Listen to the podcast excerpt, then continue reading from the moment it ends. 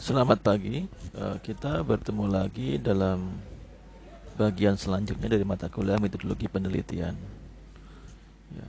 Jadi beberapa saat kita sudah bicara tentang metodologi penelitian konteks kuantitatif. Sekarang saya mau berbicara tentang bagaimana penelitian dalam konteks kualitatif. Penelitian ini penelitian yang lazim digunakan di ilmu sosial atau ilmu humaniora termasuk di dalamnya ilmu tentang seni dan desain. Nah, ada perbedaan yang sangat terasa kalau kita menggunakan metodologi penelitian yang bersifat kualitatif dan kuantitatif. Kalau kualit kuantitatif jelas sekali bahwa apa pun menggunakan angka-angka, menggunakan hitungan-hitungan, bahkan berbasis statistika itu kalau menggunakan uh, metode penelitian kuantitatif. Tetapi bila menggunakan metode penelitian kualitatif agak berbeda dengan itu tadi. Penelitian kualitatif itu berbasis pada teks, ada wacana gitu, dan outputnya adalah teks juga dan wacana juga sebagai hasil akhirnya. Gitu. Tetapi memang sebagian besar peneliti di Indonesia atau di dunia ini mungkin tidak terlalu akrab dengan metode ini. Ya karena kalau kita mendengar kata riset, kata penelitian, pasti yang terbayang adalah bagaimana seseorang itu menghitung, menganalisa, bahkan menyimpulkan sesuatu dan mengoutputkan sesuatu tadi dengan angka-angka. Dalam penelitian kualitatif tidak seperti itu. Jadi kita membuat satu wacana, satu fenomena, dan dari fenomena itu kemudian kita deskripsikan, kita jabarkan menjadi sesuatu yang sangat kontekstual. Ya. hal yang kontekstual inilah yang membedakan dengan penelitian kuantitatif gitu. Artinya eh, kadang-kadang kita membutuhkan hal seperti itu. Dalam penelitian kualitatif itu kita sebagai peneliti kadang-kadang juga berperan sebagai responden sebagai pencari data sekaligus sebagai pengamat yang aktif dalam kegiatan tersebut. Nah, memang penelitian ini tidak begitu populer di kalangan peneliti di Indonesia tadi saya mengatakan itu.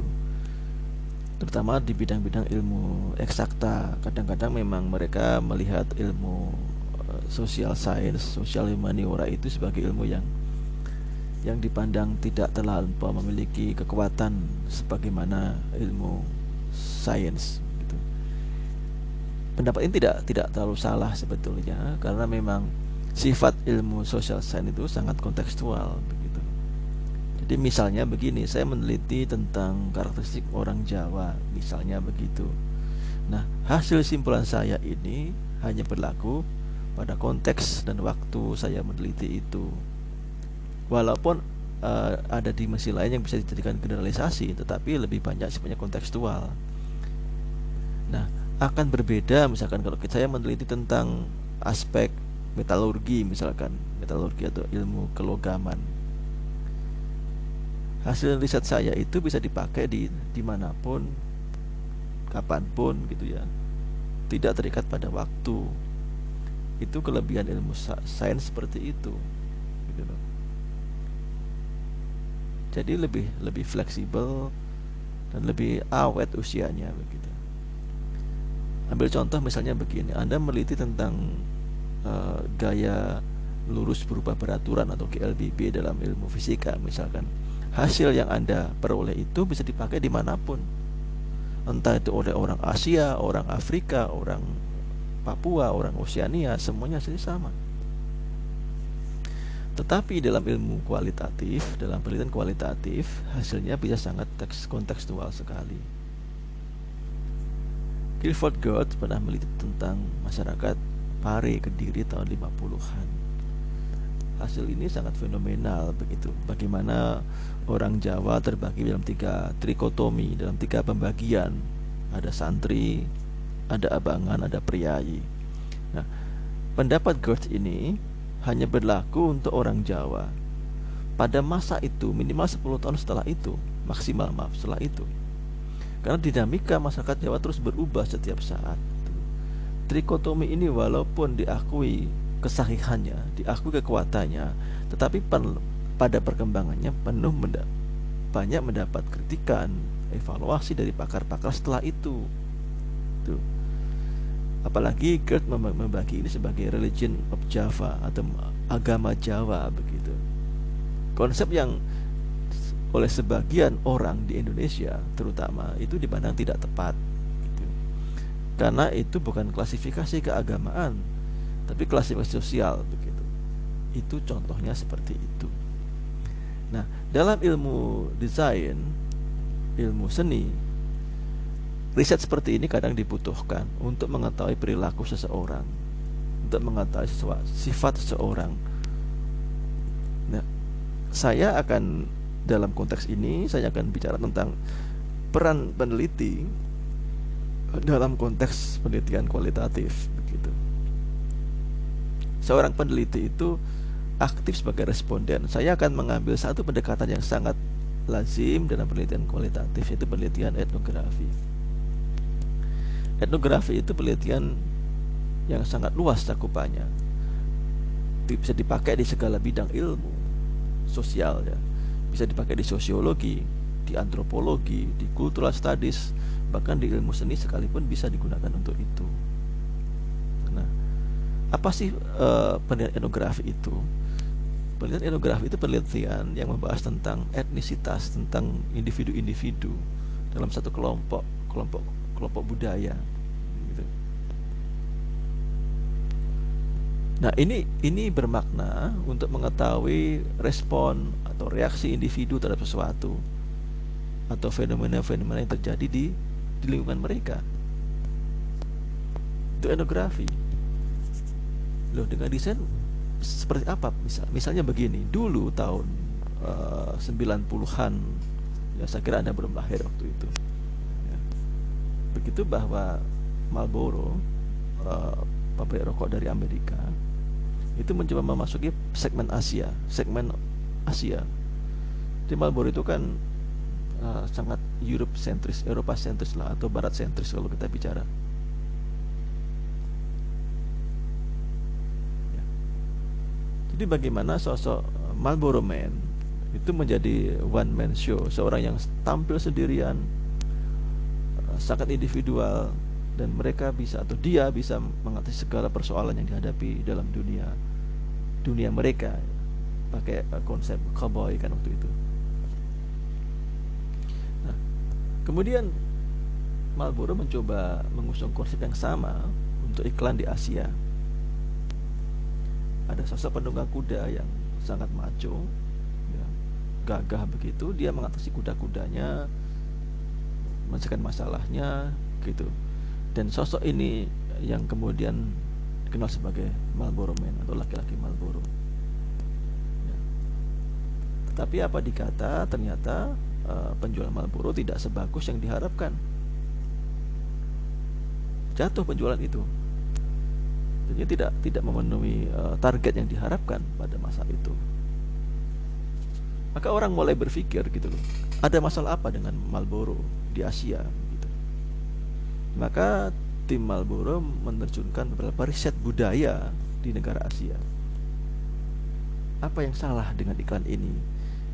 Dengan rokok ini atau apa salah dengan Amerika karena kita tahu bahwa di Amerika di maaf di Asia pada masa itu tahun 89 80-an sampai 90 itu ada tren di mana penyerapan budaya barat itu sangat kuat gitu kan.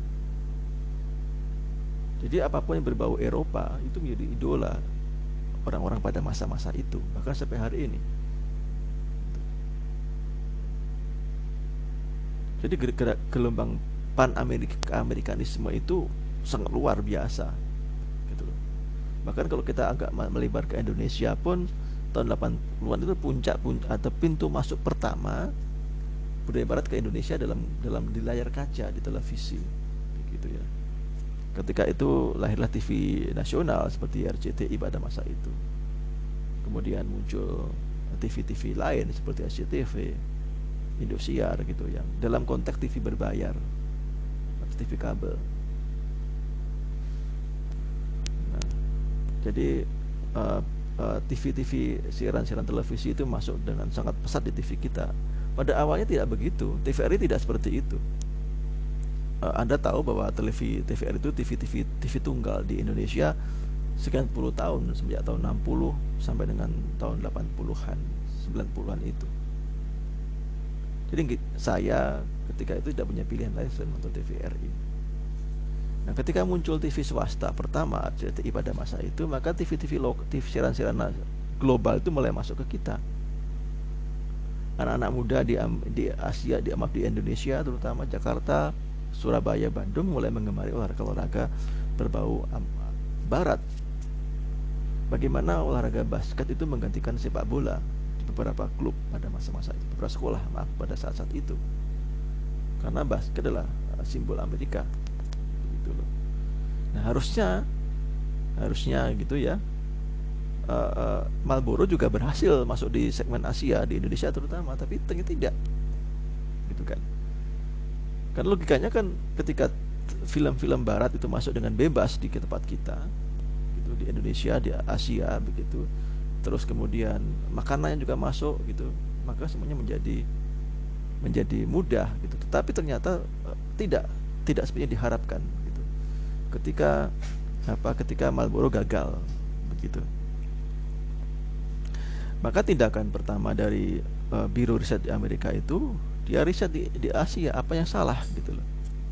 Ternyata ada pendekatan yang berbeda bahwa orang Asia tidak seperti orang Amerika dalam hal bersikap dalam hal berbudaya dalam bahkan dalam hal mengekspresikan sebuah kebanggaan atau kepahlawanan. Gitu. konsep orang apa konsep individualisme itu tidak begitu diterima di di Asia gitu. Maka Marlboro makan evaluasi ternyata kami harus mengubah cara kami beriklan gitu. Yang awalnya koboi itu sendirian tiba-tiba dibikinlah koboi yang beramai-ramai berkelompok karena dia sadar betul loh orang Asia orang yang suka berkelompok orang komunal orang yang bersama-sama termasuk Indonesia juga begitu. Nah entah bagaimana ceritanya uh, intinya setelah itu Marlboro diterima dengan lebih baik di Asia dan di Indonesia sampai dengan hari ini. Walaupun Marlboro tidak begitu kuat untuk rokok-rokok di Indonesia karena sampai detik ini rokok masih dikuasai oleh kelompok apa kelompok uh, Jarum Gudang Garam dan kelompoknya uh, apa PT PT Bat itu apa bentul itu. Nah, jadi sampai bagaimana seseorang bisa mengubah sebuah iklan menjadi sangat efektif karena dia mendekati subjeknya dengan pendekatan etnografi tadi gitu loh jadi saya mau bicara itu sebetulnya bagaimana akhirnya bahwa etnografi salah satu metode yang sangat dipilih oleh beberapa orang untuk mengetahui sesuatu dari budaya yang lain gitu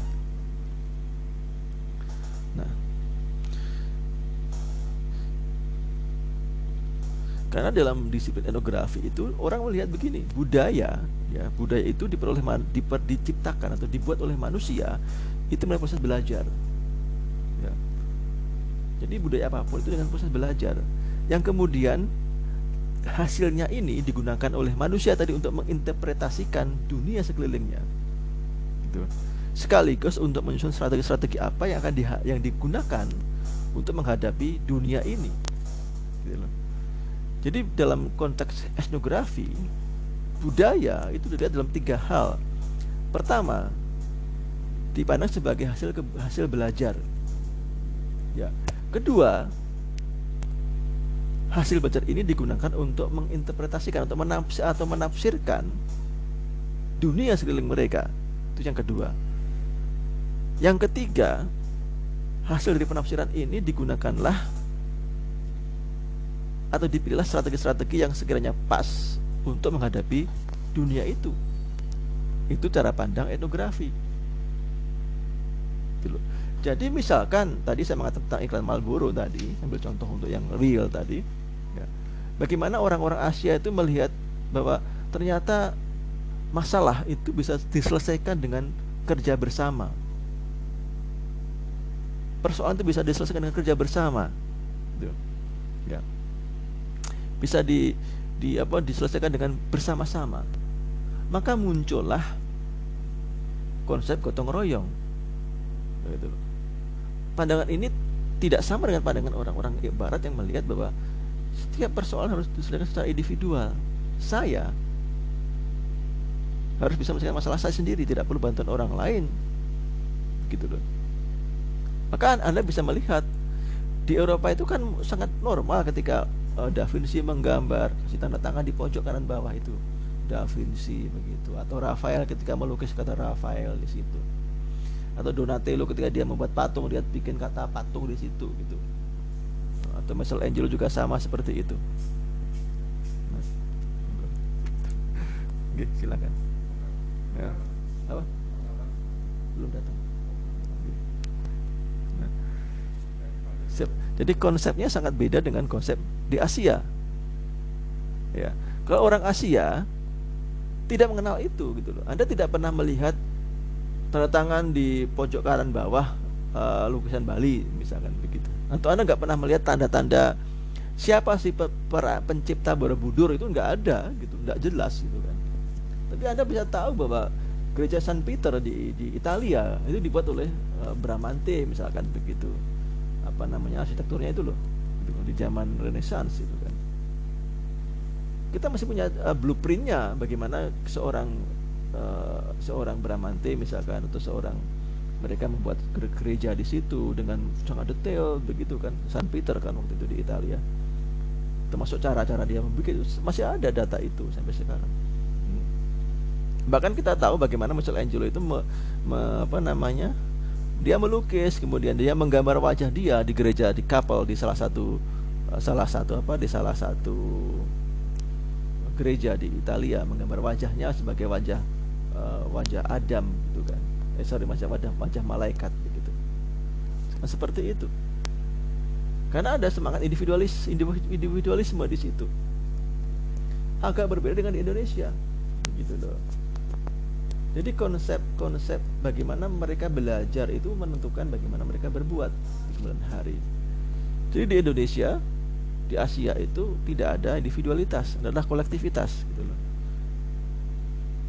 Kemudian dari sinilah orang-orang kita belajar oh ternyata kalau ada masalah kita harus bersama-sama, harus bekerja sama dengan orang lain, harus mengesampingkan ego, mengesampingkan hak individual, begitu kan?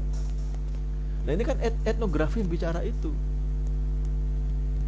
Makanya hak cipta itu menjadi barang ya, barang yang terlalu asing bagi orang-orang Indonesia ketika pertama kali munculkan. Karena kita nggak punya hak, hak, hak cipta itu. Anda kan pernah dengar uh, apa? Ikan mujair. Siapa yang nggak pernah makan ikan mujair? Tapi apa Anda pernah tahu bahwa ikan mujair itu dibuat oleh Pak Mujair? Gitu. Bukan dibuat apa di di apa di di di di rekayasa gitu lah gampangnya kalau kita bicaranya gitu kan. Jadi kalau Anda ke Blitar di situ di daerah Gaprang itu ada makamnya Pak Mujair itu. Ceritanya kan dia pergi ke pantai Serang, dia dapat ikan itu, ikan ikan laut ya. Dibawa pulang, dikasih garam dikit, dikit akhirnya bisa jadi air tawar ikan itu menjadi ikan mujair. Tapi apakah Anda tahu bahwa apakah pernah Pak Mujair mendapat, mendapat royalti dari nama-nama itu? Tidak, Mbak, tidak pernah kan? Apakah pernah Pak Mujair mendapatkan hak cipta bahwa ini pencipta? Enggak, enggak pernah gitu. Karena mereka tuh enggak mereka enggak butuh itu waktu itu. Atau kalau Anda ke arah Pasuruan sana ada Mukibat. Anda pernah dengar nama Mukibat? Di ada nama Gang Mukibat Gang Mukibat itu gang di mana Pak Mukibat itu adalah seorang yang menyambung telo apa ketela gendruwo dan ketela biasa menjadi ketela yang luar biasa pada masa itu. Ketela sambungan ini bertemu ketela Mukibat. Jadi yang bawah yang bawah itu adalah ketela biasa, yang atas ketela karet gitu untuk daunnya. Jadi batangnya besar, buahnya besar. Gitu. Mereka dia bikin itu. Nah, model begini pada masa itu digunakan ketela Mukibat. Tapi apakah anak turunnya Pak Mugiwat pernah dapat royalti dari ini? Kan tidak. Kenapa? Karena sistem ini beda dengan di Eropa. Bahwa satu satu hak, satu penemuan itu menjadi hak cipta si pemilik itu sekian puluh tahun, 30 tahun minimal. Sorry, maksimal 30 tahun. Yang karena masalah belajar tadi.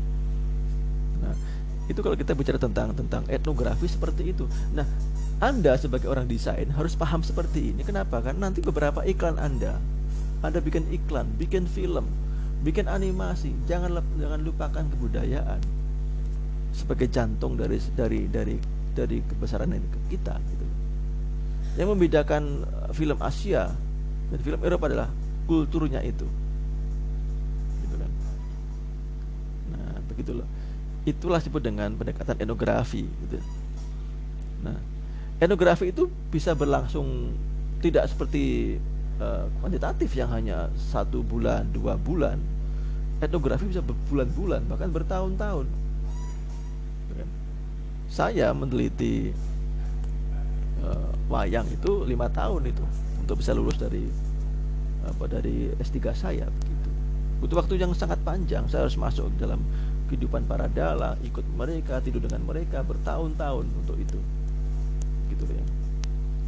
kenapa? Karena saya pakai etnografi. Etnografi itu adalah memotret budaya dalam kacamata si pelaku itu sendiri. Gitu loh. Nah jadi dalam etnografi itu Anda harus memilih namanya kultur area atau wilayah budaya. Nah, misalkan begini, saya ingin membuat iklan tentang kayu tangan misalkan. Di Malang itu ya, kan Malang itu punya program kayu tangan heritage ya, gitu ya. Daerah ini maunya dibikin menjadi daerah uh, uh, wisata begitu, wisata wisata budaya Nah, maka kultur kayu tangan ini menjadi salah satu uh, apa uh, uh, bentuk mikro dari budaya Malang gitu. Maunya kan begitu. Jadi untuk tahu orang Malang itu nggak perlu ada tanya seluruh Malang Raya kan nggak perlu, cukup ngambil di, di situ sudah selesai. Sebenarnya kultur area seperti itu. Jadi bukan bukan bukan ke semua wilayah itu tidak hanya sebagian saja wilayah itu. Jadi hanya kultur saja di situ, nanti kita bisa kembang ke ke mana-mana. Tidak perlu semua yang kita teliti. Nah, itu tentang kultur area yang perlu anda ketahui di situ itu. Nah, nah jadi, nah etnografi itu sama dengan penelitian penelitian yang lain di mana harus ada jenis ada data juga. Nah, yang pertama itu ada ada sumber data, ada jenis data. Datanya apa ya? Bisa macam-macam. Data jenis data itu macam-macam. Bisa data kualitatif, ada data kuantitatif gitu. Ya. Intinya datanya adalah data yang sifatnya adalah fisikal yang bisa kita lihat. Gitu. Nah, tetapi ada hal yang sangat uh, uh, sangat penting dalam hal etnografi itu adalah tentang bagaimana kita harus menentukan informan. Ya. Etnografi itu tetap membutuhkan informan atau responden dalam bahasa yang lain Siapa itu? Adalah orang-orang yang akan kita tanyai. Gitu loh. Tentang sesuatu tadi. Misalkan, Pak, bagaimana pendapat Anda tentang tentang kayu tangan? Dia jawab gini-gini. Nah, itu informan gitu loh. Siapa dia? Orang-orang kunci di wilayah itu. Bisa pemuka agama, ya. bisa apa namanya bisa tokoh masyarakat gitu tokoh pemuda gitu itulah informan gitu jadi informan itu adalah orang yang dipandang mengetahui lebih banyak tentang sesuatu, tentang yang mau kita teliti. Ya. Ya. Kalau misalkan Anda mau, mau meneliti tentang, tentang saya mau bikin film tentang tentang apa ya misalkan tentang orang-orang pedalungan. Ya. Itu orang-orang Madura yang tinggal di wilayah pantai utara Jawa. Itu orang pedalungan orang tersebut. Jadi secara ras secara apa secara etnis dia adalah etnis Madura tapi secara geografis dia bermukim di Jawa. Jawa Timur bagian utara. Itu orang pedalungan nah ketika ada bikin penelitian tentang mereka iklan misalkan iklan apa PSA public service atau iklan layanan masyarakat harus tahu gitu.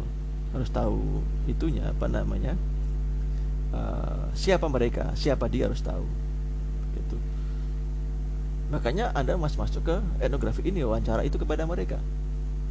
Nah, itu yang mau kita butuhkan. Nah, saya pikir ini untuk sesi pertama tentang etnografi. Nanti ada bagian berikutnya lagi.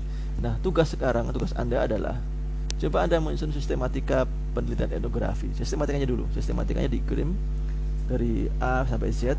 Coba saya ingin Anda bikin makalah singkat tentang sistematika penelitian etnografi. Ya. Bikin itu kaitkan dengan bidang desain ya. Saya kira cukup jelas. Kalau nggak jelas nanti anda bisa hubungi saya secara personal. Saya kira itu dulu dari saya. Terima kasih. Assalamualaikum warahmatullahi wabarakatuh